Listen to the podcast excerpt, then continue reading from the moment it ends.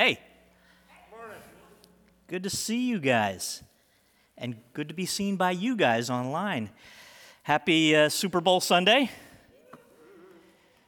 All right. Any Rams fans? Any Bengals fans? Anybody not care at all? There we go. All right. Well, whatever about the game, I'm excited that our students are going to be back in this room for this annual event of this super party that they have on Super Bowl Sunday with giant bounce houses and games and food and so forth. They missed out last year, so it's great to have that back. And I'm excited for them and for the ministry to our kids. So this series, this 2-week series, we kind of have a question as the series title, What's in a Name? And so the answer to that question, what's in a name, is depends. It depends on your relationship with that person or place or thing. It's really about the relationship that gives meaning to the name. So for example, if I were to say the name Maine to you, what would you think? Okay. I didn't expect it to be a shout-out, but cool. If you have never been there, right, you probably would think of things like northeastern state or rocky coastlines, lighthouses, lobster, people who say lobster, chowder. For us, for my family, we've been going to Maine for most of my married life. Marilyn and I started going up there soon after we were married for our vacation.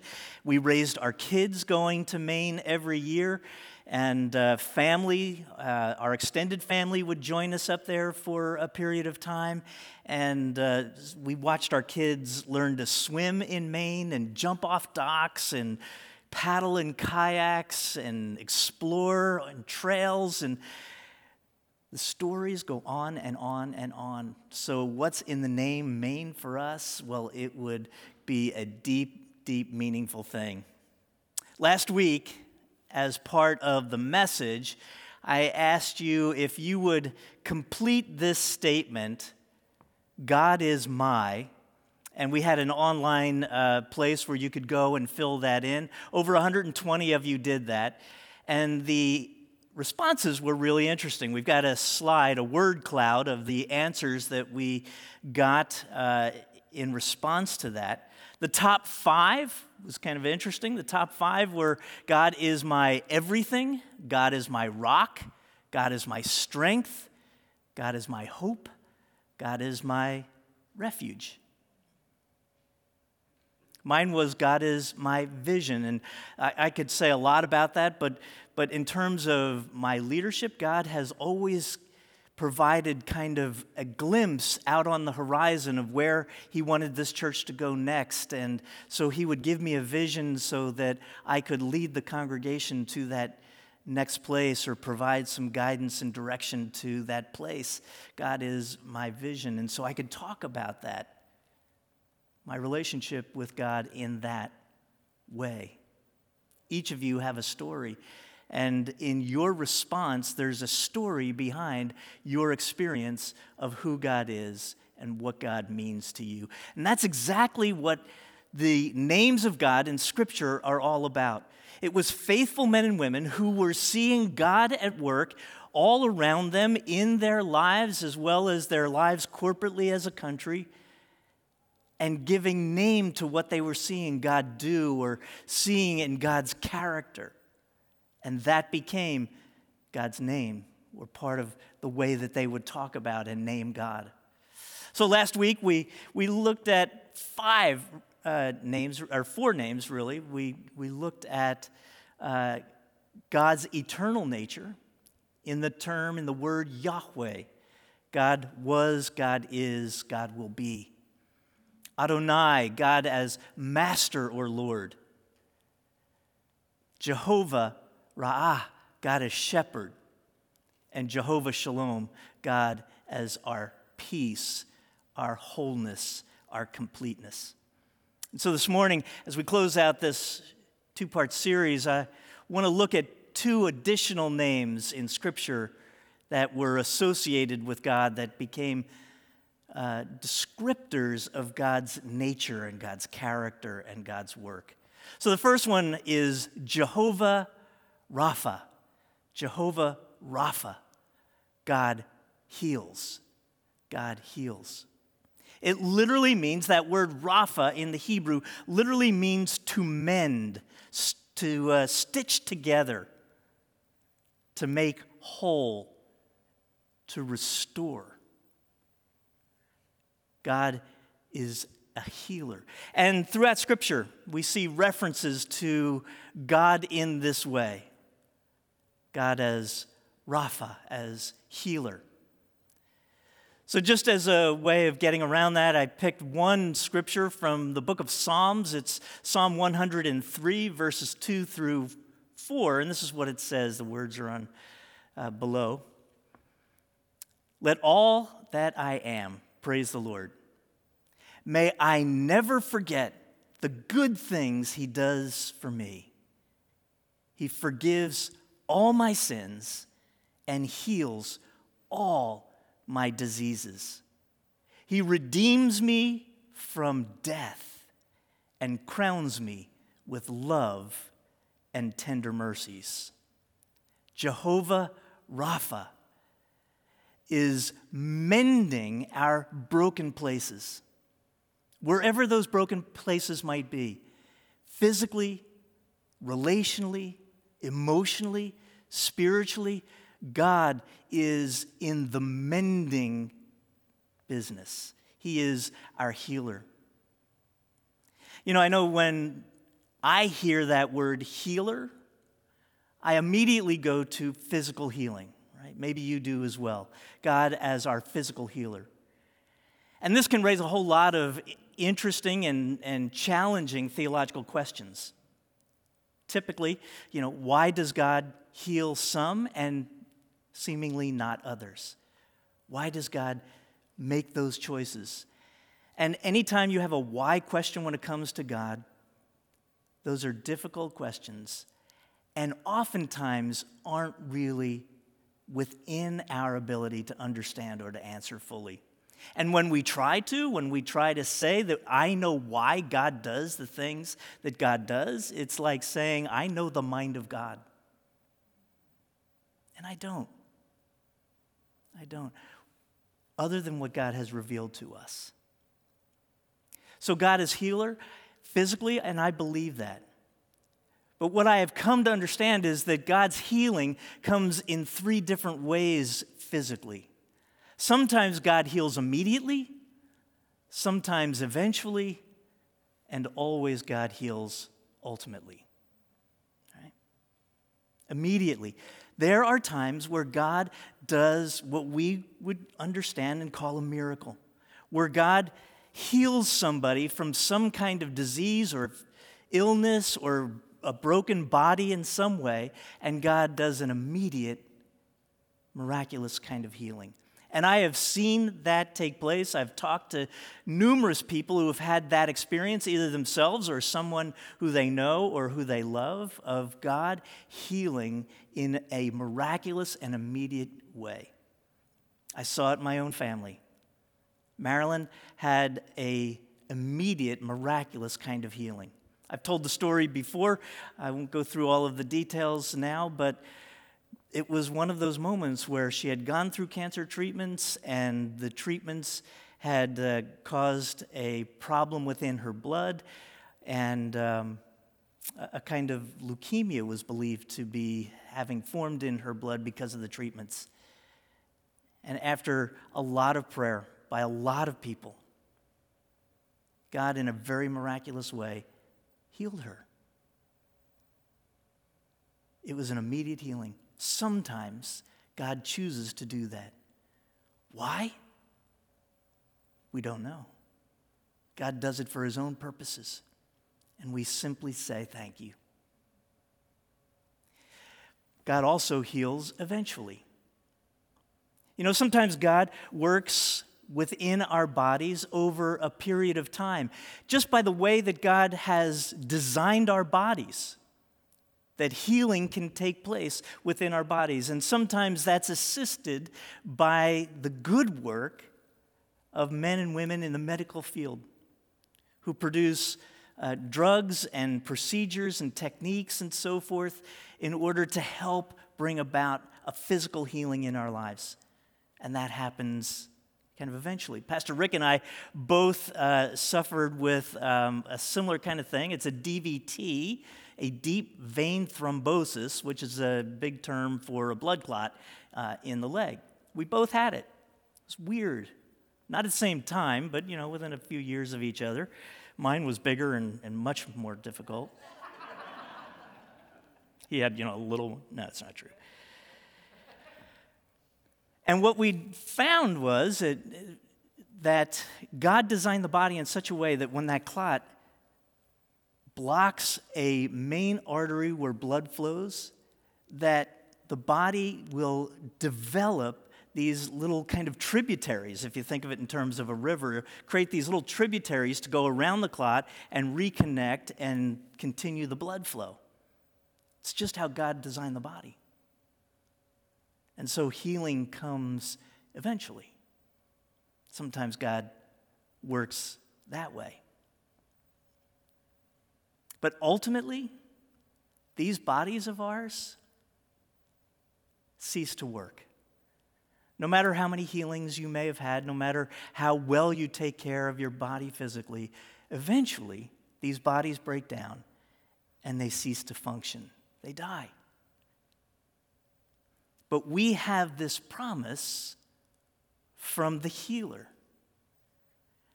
that these temporal bodies will be replaced by a new body, a spiritual body, a heavenly body. Jesus said to his disciples about his own death, "Don't be afraid, don't let your hearts be troubled. I'm going to my Father's house to prepare a place for you, so that I'm going to take you to be with me so you can be where I am. And you know the way to where I'm going." And Thomas, his disciple, said, "Lord, we don't know where you're going. How can we know the way?" And Jesus said to him, right, "I am the way and the truth and the life. No one comes to the Father except through me. I'm the way to this eternal home, this ultimate healing, this place that I'm preparing for you." He heals us ultimately. But God's healing isn't limited, right, to just physical healing. Jehovah Rapha heals in other ways as well. He heals us in our spiritual bodies. Remember Psalm 103, it says, "He heals all my diseases. He forgives all my sins." It's a spiritual kind of healing. He forgives all our sins. You may remember in the Gospels that when Jesus would heal somebody physically, oftentimes what he would begin that healing process by saying is, "Your sins are forgiven," right? Before he did a physical healing, your sins are forgiven. This is what got him in trouble with the Pharisees a lot of times. I mean, it was one thing that he was healing somebody on the Sabbath, but forgiving their sins? And they would say to him, "Jesus, only God can forgive sins." And Jesus said, "Yeah, I know." Right? Jehovah Rapha, the healer. He forgives and heals our emotional brokenness. When our lives are stressed, when we're worried and fearful and discouraged or angry, we have kind of a soul sickness. And God becomes the healer of our souls.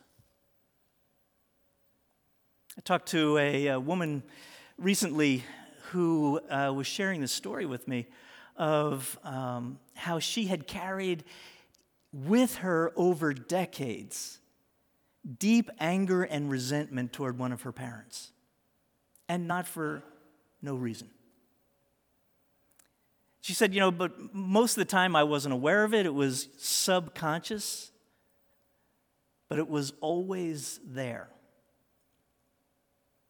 And she said, one day recently, God choreographed some circumstances in my life where this emotion, this resentment, this anger was brought right front and center, right in her face. She said, in that moment, at that point, as God revealed it to me, I was able to let that go, forgive that parent. And she said, what happened over the next several days was I felt it in my body, this release, this kind of freedom from that heavy weight of anger and resentment. And it began, she said, to affect the ways that I was relating to other people in my life. I didn't even realize how that anger and resentment toward a parent was affecting the way that I was relating to others in my life. And that began to change. God bringing healing at a soul level. Jehovah Rapha, God heals. The last name of God that I want to share in this little series is Jehovah Jireh. Jehovah Jireh. By the way, when we're using the word Jehovah, understand that in the original Hebrew, it was Yahweh. We talked last week about where Jehovah came from, but in the original it was Yahweh, Yahweh Jireh, that we now refer to as Jehovah Jireh, God as my provider. So last week, God as shepherd, talked about the fact that it appears once in Scripture, Psalm 23. The same is true with Jehovah Jireh. It appears once in Scripture, this in Genesis chapter 22. And it's a story that may be familiar to some of you. It's the story of Abraham and Isaac. And I won't read it to you. I'll just recount the story briefly that God had made this promise to Abraham and Sarah, even though they were old, that they would become the parents of a nation, and their offspring would outnumber the number of stars in the heavens. And they thought, well, that's impossible. We don't have any children. And God said, Sarah's going to become pregnant. And they thought that was hysterical because she was old, right? Marilyn and I would think that was hysterical if we were to hear that. We wouldn't laugh. It would be hysterical. Anyway, in fact, the name Isaac means they laughed. Right? Anyway, so she becomes pregnant. They have this son, Isaac, right? And at some point along the way, God says, Abraham, I want you to demonstrate your faithfulness to me. I want you to sacrifice Isaac to me. It made no sense. Didn't seem to fit with God's promise and God's plan, but Abraham was faithful. And so he took Isaac and they went to the mountain where Abraham was going to sacrifice his son. And there, in that moment, as Abraham was preparing to sacrifice Isaac, God stopped him and pointed out a thicket of thorns, and in that thicket of thorns was a ram that was going to be the substitute. It just occurred to me this morning that it was a ram. I don't know if that's good news or bad news for Like, just saying. But here's this ram in this thicket, and Abraham sacrifices the ram. That's God's provided in place of sacrificing his son. And so Abraham names that place Jehovah Jireh. God provides. Such a powerful story about the character of God. God provides what is needed at just the right time. And God is true to his word. God is always true to his promises. Even when life doesn't make sense. Even when things feel like they're going in the wrong direction. Even when it feels like this can't possibly be happening.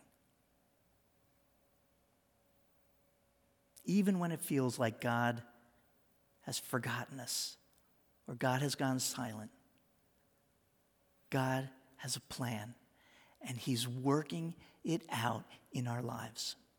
Romans 8:28 puts it this way, all things work together for good for those who love him and are called according to his purposes. God works all things, even the crazy things, even the things that don't make sense, even the times where it feels the most chaotic.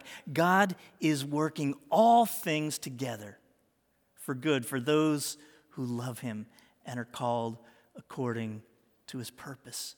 And that story of Abraham and Isaac is a kind of foreshadowing of a much bigger story, a much bigger plan that God has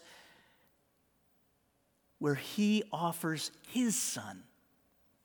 He provides his son. He provides the sacrifice that we need to cover our sins. He becomes Jehovah Jireh, the provider for us in that way. The Apostle Paul described it this way in Galatians chapter 4, verses 4 through 5. He said, but when the right time came, God's timing, not our timing, God's timing. When the right time came, God sent his son, born of a woman, subject to the law. God sent him to buy freedom for us who were slaves to the law, so he could adopt us to be his very own children. At just the right time, God provided a way where we had no way. God provided a sacrifice so that the wages of sin that would mean death for us would no longer mean death for us. Just as God provided a ram to rescue Isaac, God provided Jesus to rescue us. Again, in Psalm 103, it said, he redeems me from death. He redeems me from death. How does he do that? Through his son. The one who provides us the ultimate healing. The way home to his Father's house. Friends, faith in Jesus is not about being religious. It's about knowing that God has a name. And that name tells us about the character and the work of God all around us and in us. God has a name, and that name is Jesus. Jesus was, Jesus is, Jesus is to come. Jesus is eternal. Jesus is Adonai. Jesus is our Lord, our Master. Jesus is the good shepherd. Jesus is our peace, the Prince of Peace. Jesus is our healer. Of all of the things in life that we find broken and in need of healing, Jesus is our provider. Jesus is our everything, our rock, our strength, our hope, our refuge. And the longer I have known him, the more that name means to me and means to you. The Bible tells us that all who call upon that name, the name of Jesus, will be rescued, saved. Jesus meets us at the place of our biggest need. Jesus meets you at the place of your biggest need. Whatever that place might be. What is your biggest need today? What is your biggest challenge? What is your biggest difficulty? What is that mountain, that Goliath? What is that thing that is the biggest challenge in your life right now? Jesus wants to meet you there. And you can ask him in that place to be your shepherd, to be your peace, to be your healer, to be your provider.